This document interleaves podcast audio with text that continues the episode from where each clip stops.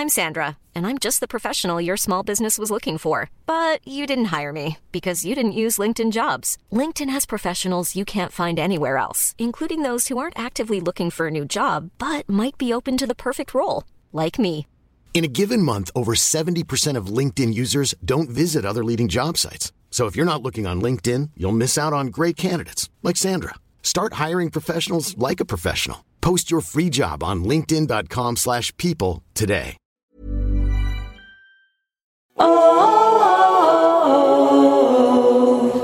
Hi, everyone. Marcelle here.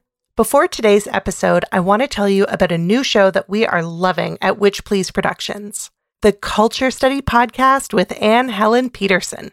If you don't already know it, I'm convinced that you're about to fall in love with a new podcast. And this is coming from me, Marcelle, someone who famously doesn't really listen to podcasts.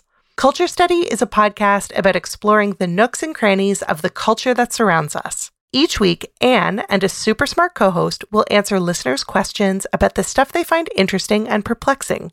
Like, why do clothes suck now? And is Paw Patrol propaganda or is it not that deep? And like, what's the deal with everyone I know getting a divorce? Just like Anne's tremendously popular newsletter of the same name, Culture Study Podcast is funny, insightful, and kind of weird and it's guaranteed to help you become the most interesting person at parties.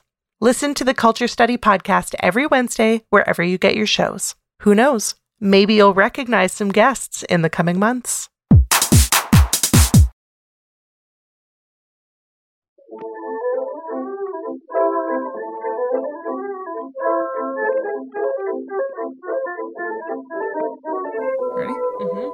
Hello, and welcome to Witch Please, a fortnightly podcast about the Harry Potter world. I'm Hannah McGregor. And I'm Marcelle Kosman, and today we're talking about the second novel in the Harry Potter series, Harry Potter and the Chamber of Secrets. Without any ado whatsoever, let's get started with our first segment, the sorting chat. A special thanks goes out to our listener Matthew Domville for renaming this segment for us. We do love a good pun here at Witch Please. So, I want to talk about um, reproductive rights and reproductive health care. Um, a few weeks ago, maybe a month or so ago now, uh, one of our listeners, Karina Soros, tweeted at us um, and asked us what we thought the reproductive healthcare situation was like in the wizarding world. And at the time, I couldn't really think of any specific examples of of why it would be particularly positive. But I've given it a lot of thought. It's been on my mind a lot lately because of various poster campaigns and inappropriate protests on campus, etc. And I have to say that I think that the novels give us a lot of information that allow us to draw conclusions about what the reproductive rights situation is um, in the wizarding world. So, first of all, um, I want to talk about the Weasleys because the Weasleys are an anomaly. There are seven children, and we know that the Weasleys continued to have children until they had a girl. Ginny Weasley is the last child, and if you've seen all of the movies, you know that one of Ron's anxieties is that he's the least loved son because he's the last son that they had before they had a daughter. And at first, when I was thinking about this question, I was thinking about how the Weasleys had so many children, um, and so maybe that was evidence for the fact that um, there are not a lot of reproductive healthcare options for um, witches in the wizarding world. But then I thought about it and and considered that the Weasleys are an exception; they're an anomaly. Um, and I think the fact that the Weasleys love all of their children tremendously is very indicative of the fact that they wanted all of those children, irrespective of the gender that those children ended up performing later on. And I think the fact also that so many other children in the wizarding world are only children or have one or two siblings um, is indicative of the fact that overall there must be relatively good access to um, birth control and to um, pregnancy termination technologies and that kind of thing. Mm-hmm. So, not that long ago, I think it was around the time that we were recording our second episode, um, Hannah and I were talking about how this would even be possible. What would the situation be? And then all of a sudden we're like, oh my god, obviously potions, potion, potions, obviously. like for sure. Like the history of midwifery and the history of witchcraft are deeply related. And potions, once you know how to make a potion to either prevent the fertilization or the implantation of a fertilized egg, you you know how to make it. All you need is the recipe, and we know that these books that they read in the library and in the restricted section, etc., have been around for centuries. Yeah, this is a form of actual potion making by actual real life witches that we know has been happening throughout history. So there's no reason to believe that it wouldn't also be the case in this made up magical world. And recipes are not only passed down in books, but they're also passed down orally and through tradition and actual traditions of witchcraft. So this leads me to be confident that in the wizarding world, there's a much stronger and thriving tradition of women um, having control over their own reproductive choices. Yeah, that's a good way of putting it. Um, and I think that also connects to the second topic that we're going to take on in Sorting Chat, which is related to it, um, to the incredible difficulty of enforcing laws in the wizarding world, right? Even if um, some terrible minister of magic decided that he wanted to um, restrict women's reproductive rights, how the hell would he do it? How can you undo knowledge that has been passed down for centuries, if not for millennia. Um, and while maybe you could criminalize the creation of those potions, because we know that some potions are heavily restricted, we know that there are some curses that are also unforgivable. But that being said, people still do them.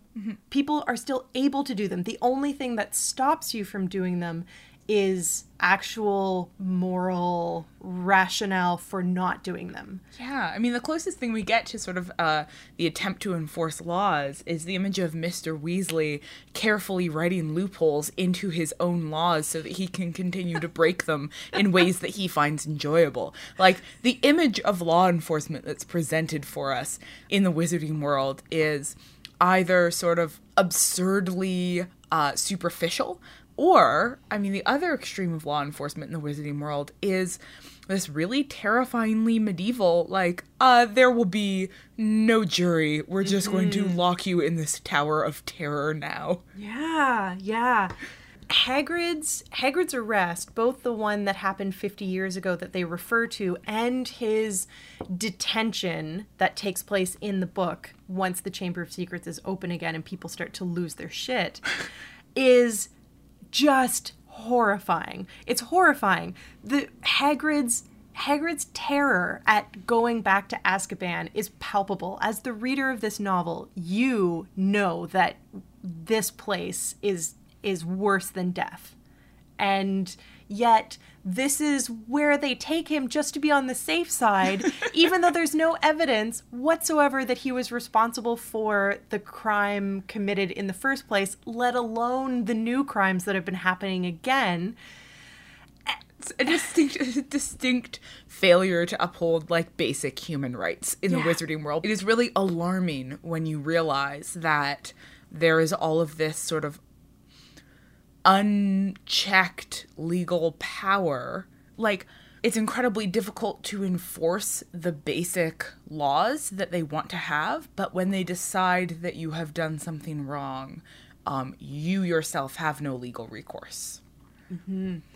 Yeah, and we'll definitely see this a lot in the third book and in the fourth book as well when we start to um, revisit Azkaban with Sirius Black and with um, Barty Crouch Jr. So those are going to be uh, troubling and disturbing conversations to continue to have. Oh, good.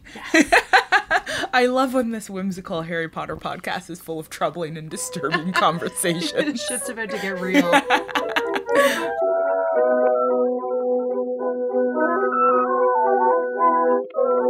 Our second segment is Flourish and Blotts, in which we bring a book historical perspective to our reading of Harry Potter.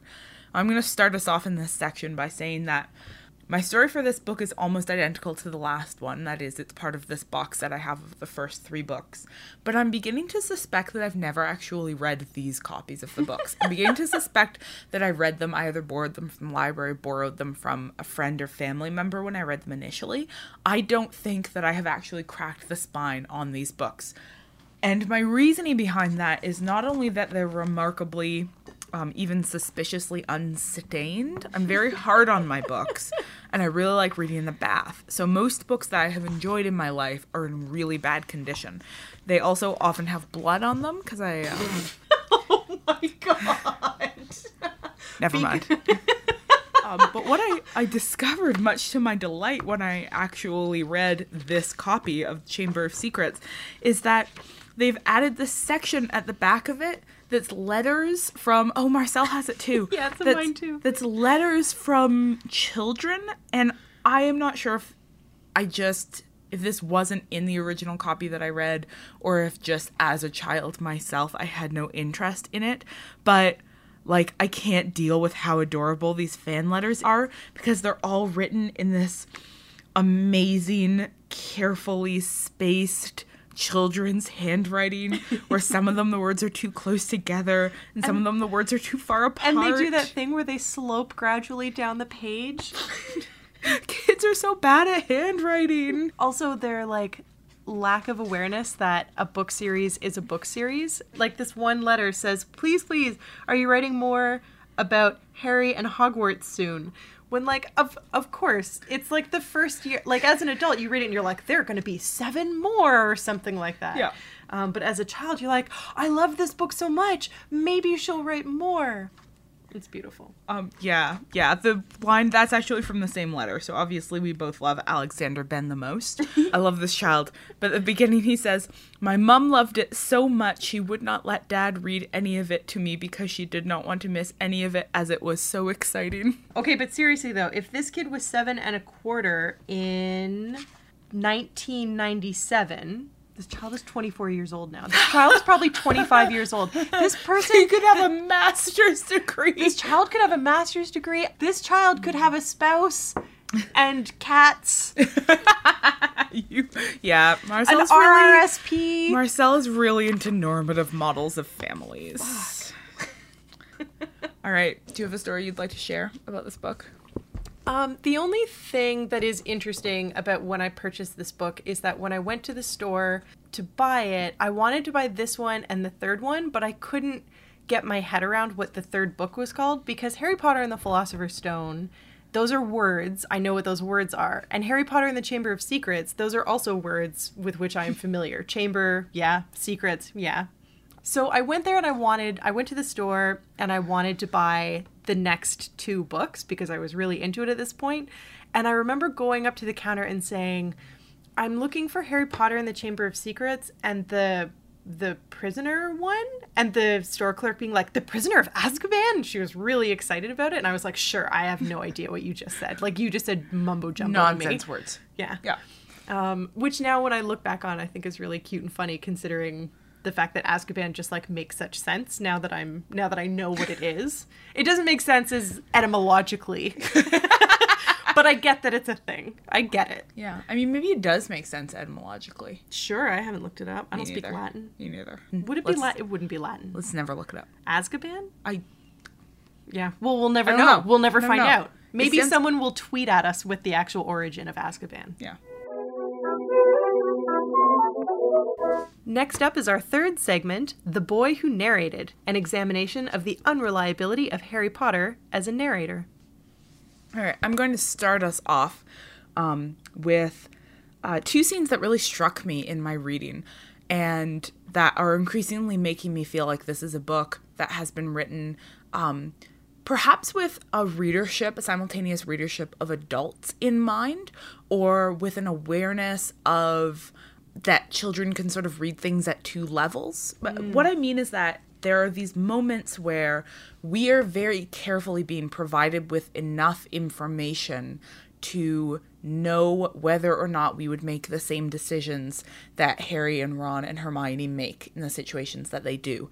And I feel as an adult reading it that I often would not make the same decisions that they do. No. Um, and the scene where that really struck me um, is at nearly Headless Nick's death day party, where we're watching Nick get publicly humiliated at his own party by the Headless Hunt. The very hunt who continuously refuses to allow him to join because his head is still technically attached. because his head is still technically attached and there are all of these scenes where he's talking about like 12 strokes with a blunt axe should have been enough i mean it's horrific and he's this i mean a ghost is already such a liminal outsider figure and he's trying to find this world that he might belong and being constantly rejected from it.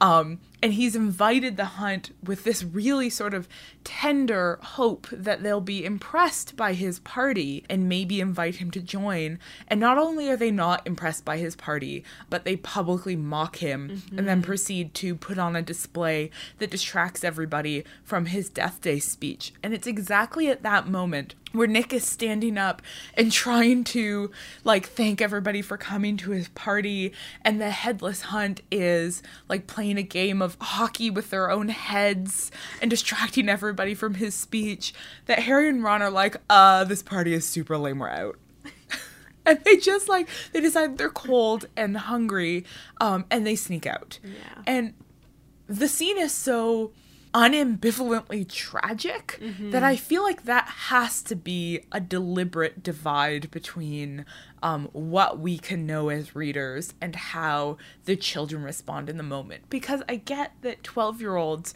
are not always super good at empathy mm-hmm. because it's a skill that they're still learning, which is why I feel like either that's in there for adult readers or it's in there as a sort of way of starting to teach mm-hmm. 12 year old readers empathy, right? Of showing these scenes where children are not responding um, in a caring way to the situations around them. So that maybe you as a reader encounter that and think, like, oh, that wasn't very nice. Maybe it would have been nice for them to stay, even though the party wasn't fun. Yeah, yeah. I do I do agree. I think it is thematic. Um, because at the although this is a different it's a different emotional example. But at the very beginning of the novel, when when Ron and Harry can't get through platform nine and three quarters, and their first thought is to steal his father's flying car, rather than as Professor McGonagall very obviously points out to them when they do arrive at the school sending a goddamn owl to the school. We know that owls travel faster than light. I we don't know we don't know how or why, but we know that they do. And yet it does not occur to them to send an owl for help or to and I know Ron is panicked. He's like, "What if mom and dad can't get back through?" I know he's panicked. But such bad decision making. Yeah, and they don't fly to the secret side of the platform to reunite with his parents. They like fly away from le- they fly to Hogwarts. It's not it's not clear-headed. It's impulsive, it's rash, and it's stupid. Like it's a really stupid choice. And they realize how stupid that choice is when they do arrive. So I do think that there's an undercurrent in this book of um, children making poor choices that you can't always just jump to conclusions. Sometimes you have to like think it out and maybe wait 10 minutes. Yeah. Just like wait 10 minutes. The other big thing that I really want to talk about in this section um, is the Slytherins. Do we want to jump right into that? Yeah, let's do it. Okay, so I defended the Slytherins pretty wholeheartedly when we talked about the first book. I kept saying, like, they're just children. They are also a group of children who have been sorted into one of four houses that we have no reason to believe is any worse than the other houses. Until we get to this book. we get to this book, which, much to my surprise, I find out that the origin story of Hogwarts involves one of their four founders being essentially a genocidal maniac. Right? Like, we just find out that the Slytherins have always believed in this sort of purity of the bloodlines discourse, which is so obviously a reference to Nazism. Right. Yeah. We should talk about even the term mudblood too, right? Because it's not we don't well, what is the word? What is the actual word? Um, they use mudblood a lot, but they use it derisively. What's the non-derisive word? I don't think that there is a word. I don't think that you have a word for lack of racial purity if you're not a secret Nazi. Okay. Yeah, fair enough. Fair enough. I mean, I might be wrong, Yeah. but my my recollection is that um when they explain what a mudblood is to Hermione, it's just a wizard who comes from non-magical parents. Yeah, I think it might. Yeah, it might just be a sh- shitty way to say Muggle-born. Muggleborn. Yeah. yeah, yeah, yeah. That's what they say. Um, and that's you know that's Muggleborn as a term. Um, again, it's just sort of this neutral representation of like your parents were something and you're something else. Um, whereas mudblood um, is an incredibly hateful term. Um, that does have all of these really creepy eugenicist undertones to it. And the fact that we are told that Salazar Slytherin hated mudbloods and didn't want them in his school and created a secret chamber of terror and monstrosity for the purpose of ethnic cleansing makes it really hard for me to continue to read the Slytherins as just one of the four houses. Um what is making me hold out against agreeing with this, like agreeing with this, like Slytherins are just terrible, is two things. One of them is that I do not believe for a second that they would allow Slytherin to continue to be a house at Hogwarts if the thing that Slytherin stood for unambiguously was ethnic cleansing. Mm-hmm. I I agree. Yeah. Which is which is causing me to sort of read this as again part of the children's perspective, mm-hmm. right? Part of this kids are not well trained in perceiving ambiguity. Mm-hmm. They're being told this story that casts the world in very black and white terms, mm-hmm. um, and they just sort of receive it uncritically. And there's a good example that Marcelle picked out of a moment where we see this story getting told to them and they receive it uncritically, but then later on we come to realize it might be less than true. Mm-hmm. So early on in the series, Hagrid tells Harry about Slytherin. There wasn't a witch or wizard who went bad who wasn't from Slytherin. That is to say, all of the wizards who go bad were sorted into Slytherin. This is Thank you for clarifying Hagrid's double negative. there's so it's, it's hard. I just just want to be I just want to be super clear. Okay, except that we're gonna find out in the third book that Sirius Black is in Azkaban because he was working with Voldemort and was the reason why James and Lily Potter were assassinated. Spoiler alert. Spoiler alert. Commence Obliviate in 5, 4, 3, 2, 1.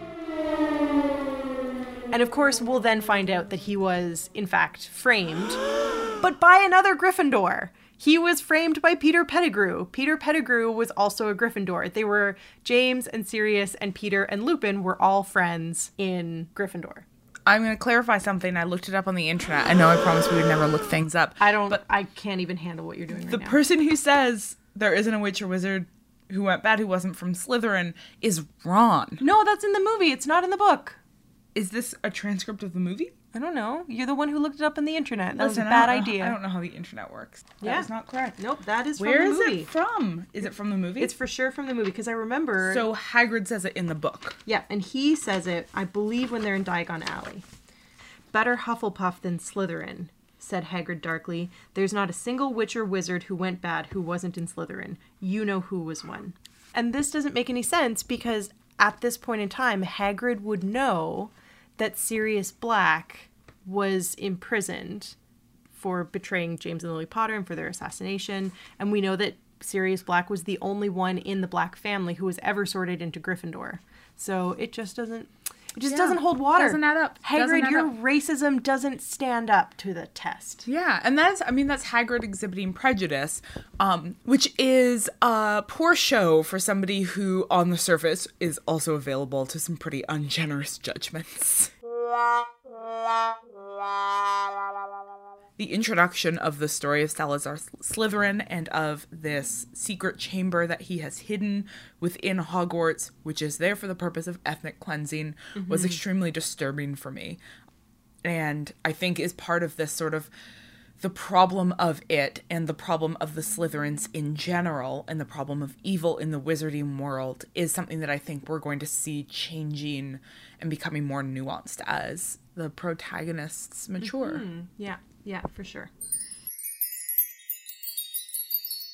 So, carrying on with our conversation about uh, Harry's bias narration, um, I also think it's worth talking about the the dueling scene um, when Malfoy uh, shoots a snake at Harry, and then for some reason the snake starts going after Justin Finch Fletchley, uh, job. whatever, whatever that name is. Nailed it. Um, and Harry starts to speak Parseltongue to it um, to convince it not to attack Justin. Um, and Harry does not understand why everyone freaks out. And it's Ron who has to explain to him later. Ron is shocked to hear that Harry was telling the snake not to attack. But when you're reading it, so when we're reading it from Harry's perspective, it makes perfect sense. He's like, hey, Snake, be cool, Snake. Be hey, cool. Hey, could you just be cool for one second? just be cool, okay? But then Ron is like, whoa, that's what you were saying? It sounded like you were egging it on. And that is not how it reads to us at all. Not even close. Like, I, I actually looked for that and then went back to it and tried to reread it in some way that would, like, make space for that kind of interpretation, mm-hmm. and it just doesn't fit. Yeah. And isn't that interesting because the novel spends so much time building in the space for us to have different interpretations of particular scenes um, and that's one where it's made totally impossible for us right and that's part of sort of a, a thread that goes through the whole book which is harry's concern that he might actually be evil mm-hmm. right? That oh, harry has this anxiety that he was really supposed to be in slytherin and at this point he believes that if you're a slytherin you're evil. Mm-hmm. He speaks Parseltongue. Um, he has he's hearing voices. Mm-hmm. He's afraid he might be insane. He's hearing voices that are specifically saying, now I'm going to kill, strike and kill, and that kind of thing. Yeah, yeah, it's really terrifying. And in those scenes, rather than having the critical space to sort of get outside and share in other characters' perception of Harry as potentially a villain, you are suddenly so deep inside Harry's perspective that you cannot for a second mistake Harry for possibly the villain of the piece, right? You're very deliberately sort of put inside of his head there um, so that when you get the revelation at the end, you know, the final scene where Dumbledore imparts some important wisdom to you. As he does. I love those scenes so much. so in that final scene in Dumbledore's office, Dumbledore says to Harry, "It's our choices, Harry, that show what we truly are, far more than our abilities." Um, and in terms of the choices that Harry makes, we are, you know, deeply inside him as a character when we see the kinds of choices he makes.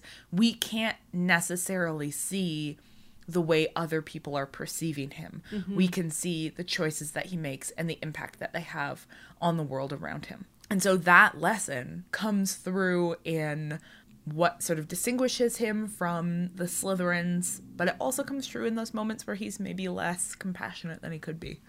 Yeah. It's very Anabaptist, as you brought up in our last episode. So Anabaptist. I just want to make a passing reference to the fact that um, at the very end of the semester, apparently Professor McGonagall announces to the school that Dumbledore has decided to cancel exams as a school treat. I just want to say that that is ludicrous and that that absolutely must be an example of Harry's bias narration because this is a world where there's no. I'm going to wait until that siren stops. So, this is a world where they don't have college and university for additional training beyond high school. This is a world where the magical skills that you develop, presumably, you continue to develop those skills throughout your life. But the idea is that after your seven years of magical education, you are equipped to enter into the magical world as a professional. So if we are relying on your on your school to facilitate that transition process by providing you with things that we learn later are called owls and newts. It is impossible that they could cancel those exams because otherwise you would have an entire year of students who have no actual um, evidence of their abilities. We just have no actual qualifications. Yeah. it's like, it's cool. This generation of young wizards will just be um, uncertified as Yeah. professionals. Like it's nonsense. It just doesn't make any sense. Yeah. The only thing that I think is possible is that it is an announcement that is made to the junior students, the students who don't actually have exams to place them in somewhere significant. They're just hmm. showing what they've learned. it's such a good moment. It's such a children's book moment because it's like, oh, hooray, no exams. And as both adults and instructors, Marcelle and I are both like, uh, witch, please? I was outraged. I was just outraged. when I got- Check your schedule, second years. It's time for Potions class, our take on the pedagogical methods of the Hogwarts staff. I'm Sandra, and I'm just the professional your small business was looking for. But you didn't hire me because you didn't use LinkedIn jobs. LinkedIn has professionals you can't find anywhere else, including those who aren't actively looking for a new job but might be open to the perfect role, like me. In a given month, over 70% of LinkedIn users don't visit other leading job sites. So if you're not looking on LinkedIn, you'll miss out on great candidates like Sandra. Start hiring professionals like a professional. Post your free job on linkedin.com/people today. And I think we need to start and end and spend almost all of our time talking about Gilderoy Lockhart. Absolutely. I mean, who? What other teacher is even, other than Snape, obviously, is really worth the close scrutiny that Gilderoy Lockhart deserves? There's so I'm going to start off by saying that Lockhart means one thing to you when you are reading him as a child and then means something so so much more painful to you when you're reading him as an academic. because this overblown, self-involved white man White- who has able-bodied, white, heterosexual able-bodied, man. heterosexual man who has published seven books that are in fact all about the same thing that are just rehashing the same thesis over and over again who has obviously cribbed other people's research um, in order to prop up his own overinflated career is such a painful metaphor Oh, for the academic star system. Absolutely. And you could ask them whatever question you wanted, and they would totally have an answer for you. They were authoritative, but they weren't like they weren't like super strict. And then by the time you get to your senior levels and you end up taking courses with those instructors again, and then you realize that they're actually just like full of garbage. They're just full of hot air, and that hot air has come from the fermenting garbage that they are full of. And this is what Gilderoy Lockhart is like. Lockhart is a garbage person. Um, he's a garbage human. He is terrible. There's only one thing I like about Lockhart, and that is that Lockhart is a perfect foil for Snape because Lockhart is pretty and charming and um, entirely empty, whereas Snape has a pretty bad attitude. but is an incredibly competent wizard. Um, and that really comes to the fore in the beautiful scene in the dueling club where Snape comes so, so close to murdering Lockhart, which would have been a really, really good alternate version of that scene. But I don't understand what Lockhart was thinking when he suggested that he and Snape duel. Like, he knows that he's incompetent. He does know that, and that's why he wipes people's memories and steals their stories and their Yeah. work and publishes stories about it under his own name. I think maybe what Lockhart doesn't know is that Snape doesn't really care about like behaving appropriately in front of children. Okay. And so Lockhart probably expected that Snape would sort of just go through the motions. I mean, keep in mm-hmm. mind also that Snape volunteered. Lockhart didn't ask Snape. Snape was like, "Oh, a chance to publicly shame you. That sounds great."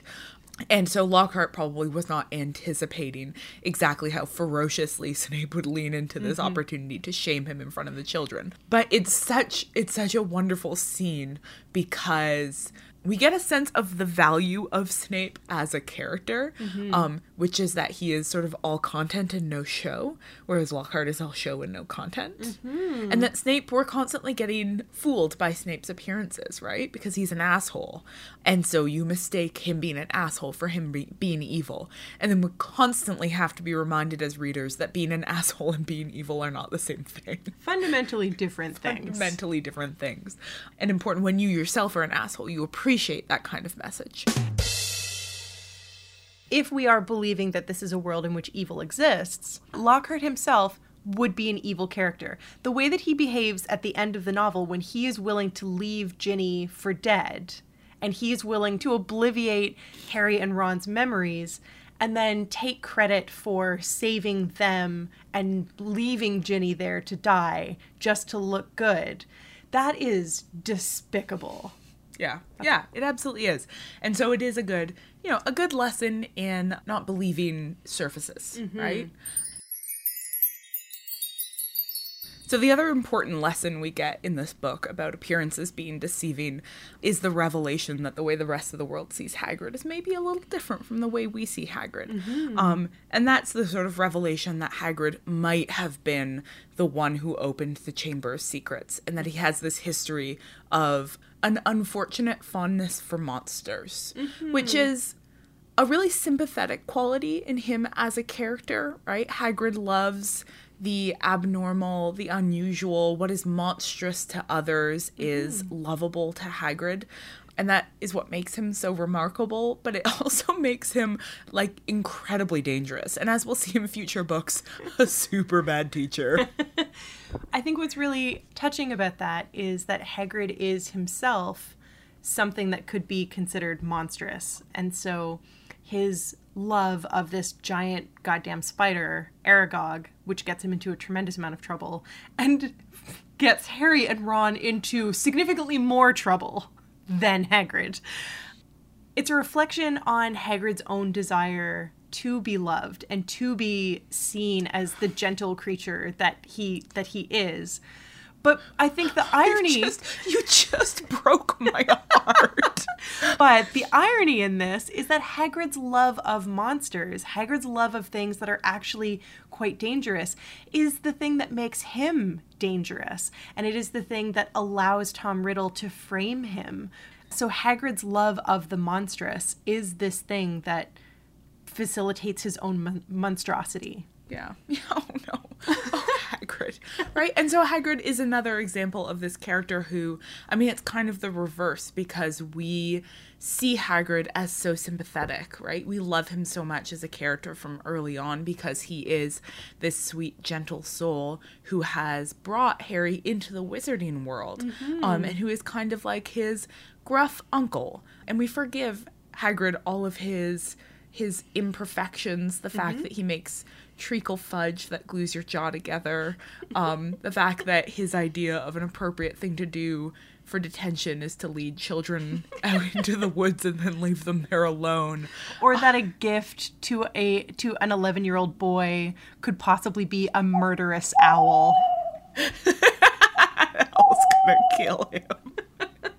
we also misjudge Hagrid to some degree when we forgive him too hastily, I think, because suggesting to the children when he is being arrested that they should go into the forbidden forest Oh and follow the spiders is sending 12 year olds to their guaranteed death. Yeah. I mean, I know they don't die.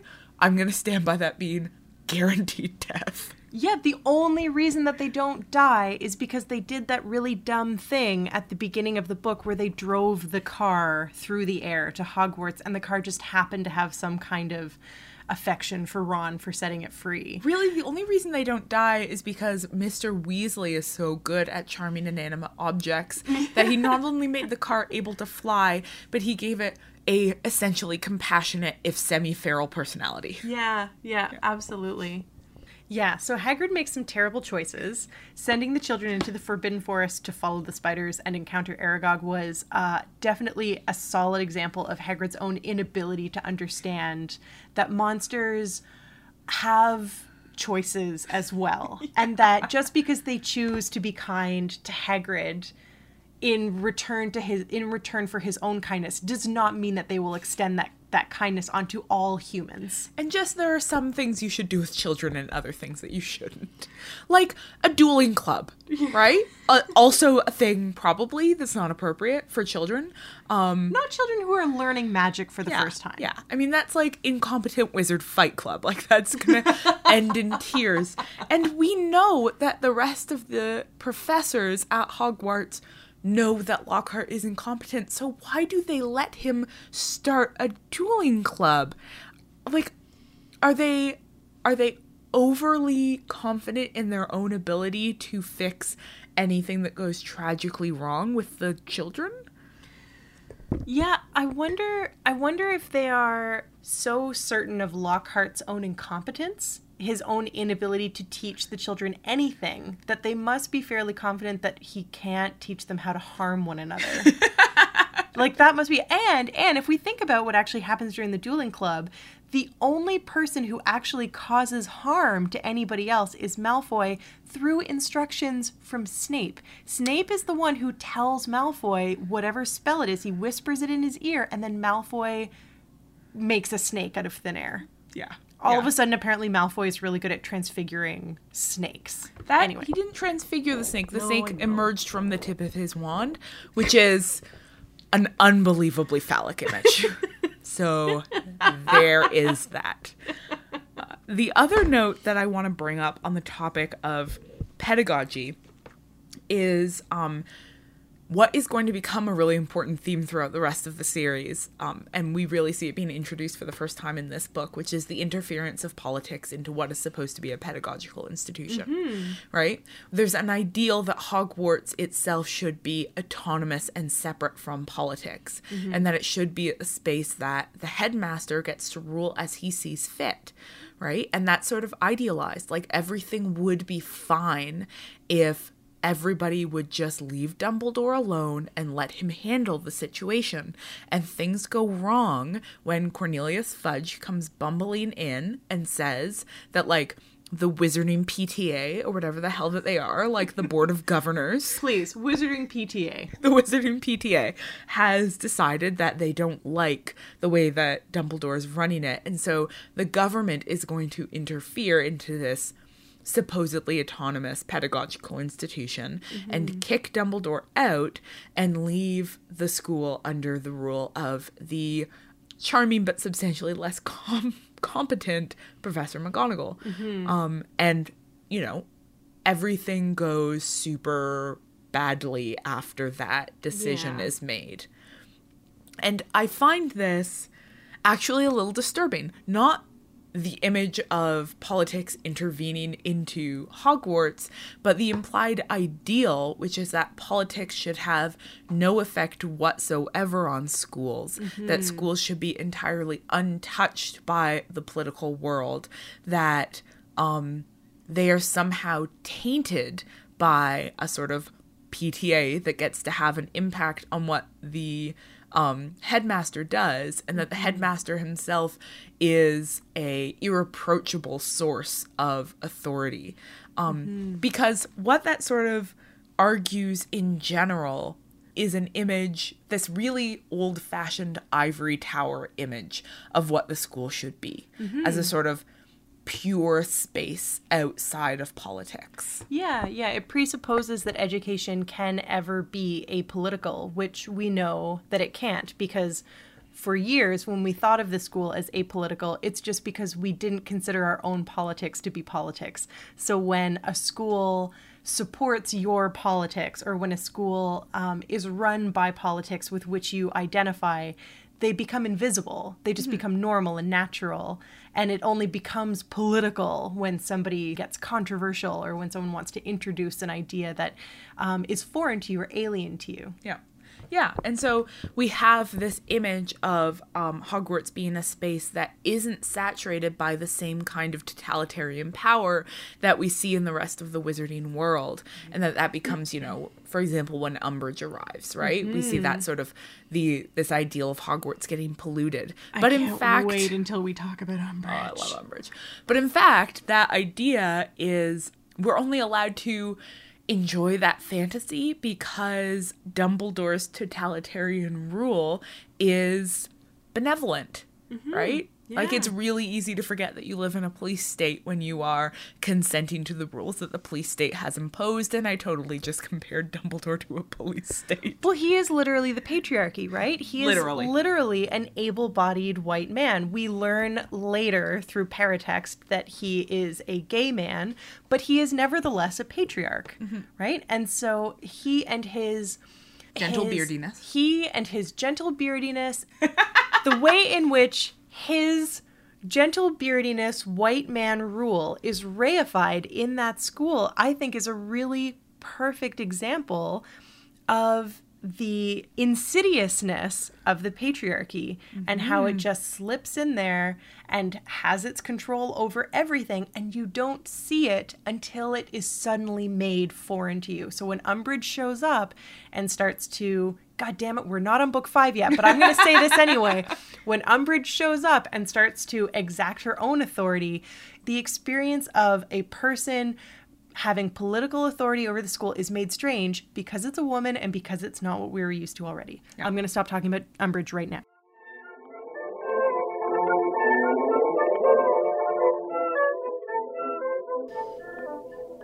And now, dear listeners, we hope you will join us as we journey into the Forbidden Forest. This is where we talk about race and class and bodies and other things you're not supposed to bring up at dinner parties. And in this case, uh, I think we're going to be spending a lot of time talking about Dobby. Oh, yes. Um, because we get the exciting revelation in book two that in addition to all of its other problematic aspects, the Wizarding World also contains socially sanctioned slavery. Surprise! And that'll get oodles more complicated in the later books. But if we start with this one right now, what we have is a system in which wealthy, old money wizarding families have slaves. And they inherit those slaves. They pass those slaves down generation after generation.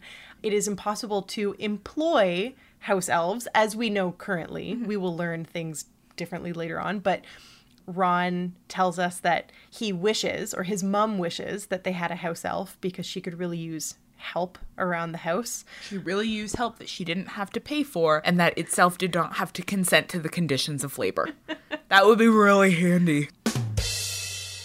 The thing about inheriting an immortal and powerful slave is that the actual social conditions that cause slavery to be inconvenient to the slaveholding class in the US, which is that it is expensive to be fully responsible for other humans, to have to take care of them and feed them. And then, in fact, it makes more financial sense to pay them a really shitty wage and make them take care of themselves. Mm-hmm. That's not actually an issue when your slaves are immortal and magical. You don't have to worry about taking care of them. You can abuse the shit out of them, and they're always going to recover, and they're never going to die, and their laboring bodies will never be exhausted. Oh my god. It's horrifying. It's really horrifying.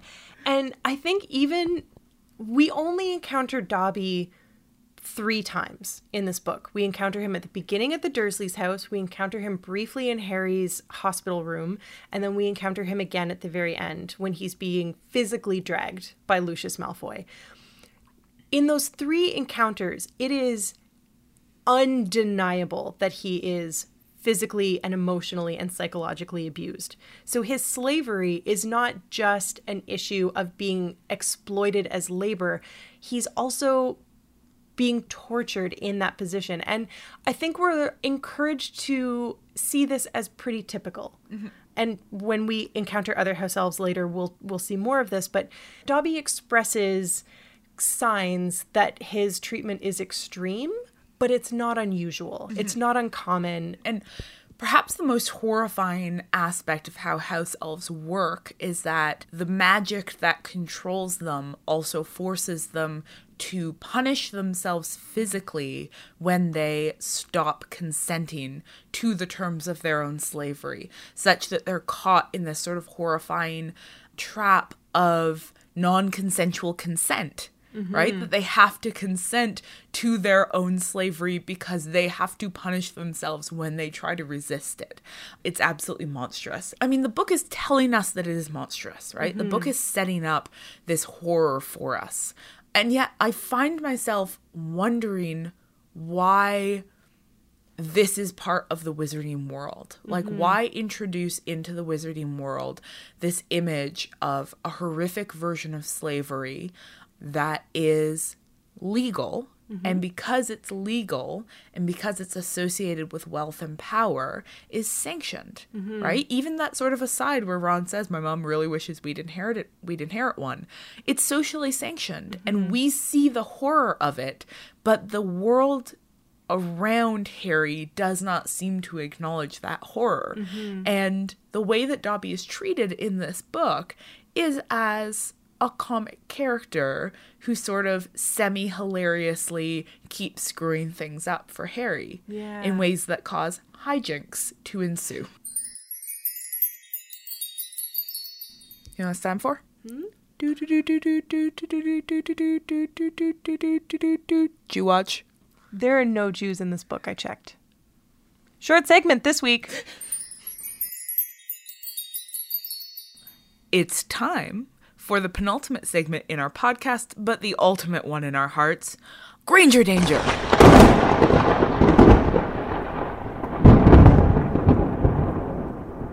AKA Feminism Corner. You have a lot of thoughts about So- Hermione so- and Lockhart. So why don't you So many thoughts and so many feelings. Here is here is my stance in relation to Hermione. I believe her to be an objectively fantastic character. And so when she's not being fantastic in the book, I am mad not at Hermione, but at the book. Yeah. I believe that the book has done her a disservice. And I believe that this book does Hermione a disservice as a character because there are three key things Hermione does in this book. One is be embarrassingly fatuous about Lockhart.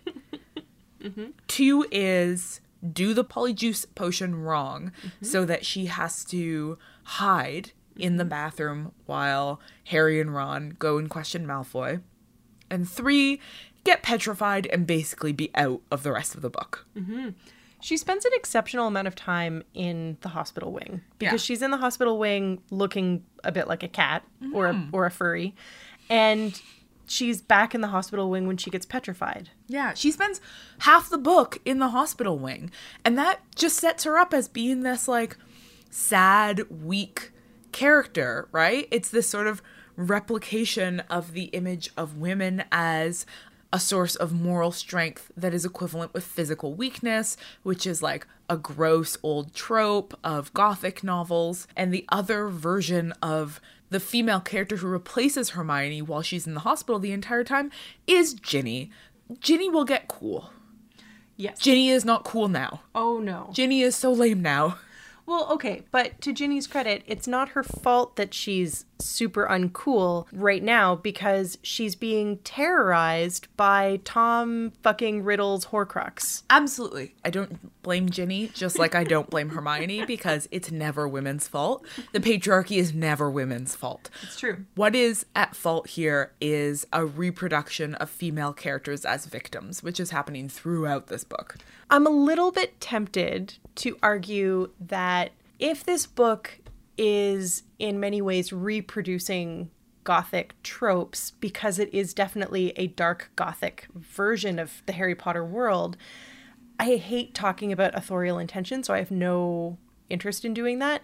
But I just wonder if I wonder if we can if we can just read it as that. If we can like problematize it and question it and see it as maybe an indication of how lousy that trope is, mm-hmm. right? So if we think of Harry Potter and the Chamber of Secrets as the gothic Harry Potter book mm-hmm. and that this trope of women as weak and easily susceptible to the whims of cruel men that that's like really unsatisfying. Yeah. I don't know. That's all. I, you know what? I actually really like that reading because Great. it is such a gothic novel, right? The hidden chamber, Mm-hmm. the secret diaries, like all of these things are so gothic. And like classic gothic novel, we get ladies fainting. Yeah. I mean, even Mrs. Norris gets screwed over. It's just a bad, there's a bad scene for women Mm-hmm. across the entire novel.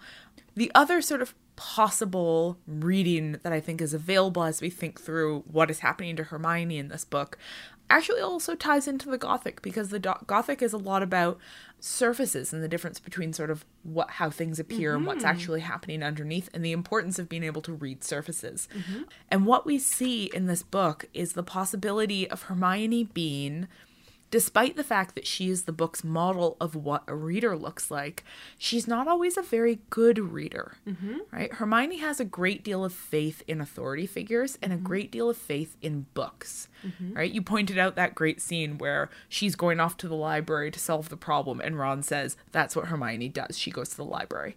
Right? That's what she does. She believes that the answers to her problems can be found either in human personifications of authority, aka professors, mm-hmm. or in physical personifications of authority, Yeah. aka books. And her belief in the power of these things is so uncomplicated at this point, and her consent to authority so largely unchallenged that we see her doing these kinds kind of embarrassing things, right? Like mm. Taking Lockhart at face value and believing that he is the man he presents himself to be in his books. Yeah. I mean, maybe it's encouraging you to be a little bit more suspicious of authority mm-hmm. and to not believe everything you read in a book. Definitely don't always believe your narrator.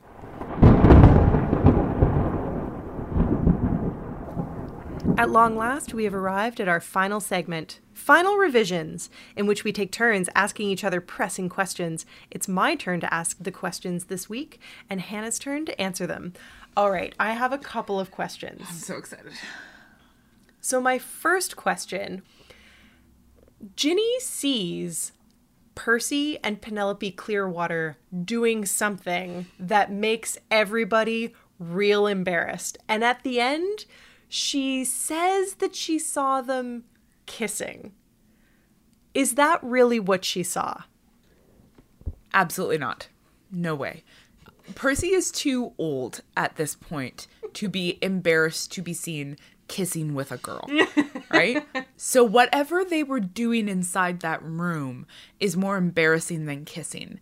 We know that Ginny, as a character, is somebody who's really unlikely to tell on Percy. And so, that kissing is very likely to be um, something much more mild and harmless um, that she could sort of replace the actual event with so that Fred and George can tease him, but nobody will know the dark truth. I also wonder if maybe what she saw was something that she did not entirely understand. Because if she's 11, she may not understand what all of the sex acts are. So let's go ahead and assume we have one other scene of the Ravenclaw prefect in which she is like super badass. Um, and then we have these images of Percy as I would argue um, a bottom. Um, and so I assume that what Ginny saw and did not understand was the Ravenclaw prefect pegging Percy. That is not where I thought you were going to go with that, but I'm into it. that's Yeah. my answer. Okay, great. That sounds great. Uh, if you don't know what pegging is, that's your responsibility. You can go to autostraddle.com and uh, help yourself. Okay, question the second. The Chamber of Secrets opens from the girls' lavatory. I would like to know if this is a feminist subtext. Let me follow it with a sub question. You think about that for now. The first person that Tom Riddle kills is Moaning Myrtle. It's a girl. He carries Ginny's body down into the Chamber of Secrets and leaves her there to die. Also, Ginny looks like a child version of Harry's mother because she has flaming red hair, just like Harry's mother did. And we know that Voldemort would go on to murder Lily Potter, as well as lots of other people. So, my question is Does Tom Riddle slash Voldemort have a problem with women? And is his problem with women complicated by the feminist subtext of having the Chamber of Secrets open from the girls' lavatory? What I'm wondering is if Salazar Slytherin could have foreseen that a female heir would one day open the Chamber of Secrets. Complicated questions. Such a complicated question. All right, I'm going to answer that by starting off with pointing out that the familiar association of uh, snakes with evil in Christian mythology has been linked by a lot of feminist scholars to an attempt by early Christians to vilify pre Christian pagan religions, ah. in which the snake was, in fact, a representative of sort of chthonic earth magic. Chthonic just means from the earth, but it's a really good word and I like to say it a lot. And so the snake is a sort of image of a pagan, pre Christian, chthonic, um, an incredibly um, sort of woman centric version of what magic looks like. Other popular images of the chthonic include subterranean caves, which are themselves a sort of physical symbol of the womb, right? And so here we have the Chamber of Secrets as this incredibly chthonic space, right? That is accessed via the women's lavatory. So it's already been gendered for us right from the beginning. We're being told that this is a female space. You enter into it. It is a subterranean cave, and so it's a metaphor for a womb, and it's dominated by this giant snake, which is itself um, a figure of the earth goddess. And so the entire image of the Chamber of Secrets feels like, in fact, Hogwarts has buried underneath it this ancient pagan um, holy site. So take that and then add in the image of the sort of consistent sacrifice of women, right? We know that most of the people who are victims are themselves women, um, and that uh, that sort of locates, even while it is a sort of victimization of women, it continues to also locate women as the source of power, right? It is Ginny's life force that gives Tom Riddle the ability to um, regain control of himself, to regain corporeal form, mm-hmm. which actually means that Tom Riddle himself is powered by female energy. Mm-hmm. Tom Riddle is basically just a woman wearing the sort of outside appearance of his previous male self. Mm-hmm. So there's all of these amazing sort of feminist images, but they're cast as evil. And my concern is that this drawing on sort of the chthonic, um, uh, the sort of exotic affiliations with the snake, with human sacrifice, is in fact part of what I have argued is the ongoing orientalizing of Voldemort as a figure. Thank you, our most magical listeners, for joining us for episode three of Witch Please. You can find our first two episodes on our very fancy new website, ohwitchplease.ca. That's O H W I T C H P L E A S E dot C A. Check out our Twitter at ohwitchplease and our Tumblr, ohwitchplease.tumblr.com. It really, really makes our day when you tweet at us, so please keep doing that. As always, special thanks to our erstwhile tech support, Trevor Chow Fraser. And extra special thanks this week goes to everyone who offered a suggestion for our new sign off Savannah G., Catherine Maloche, Brandon K., Emily Hoven, Jason Purcell, Karina M., and our newest mega fan, Neil Barnholden. They were all wonderful and special in their own ways, just like you, and it was a close contest. But just like the House Cup, there can only truly be one winner that found its way into our hearts. So until next time, this has been Witch Please. Later, witches.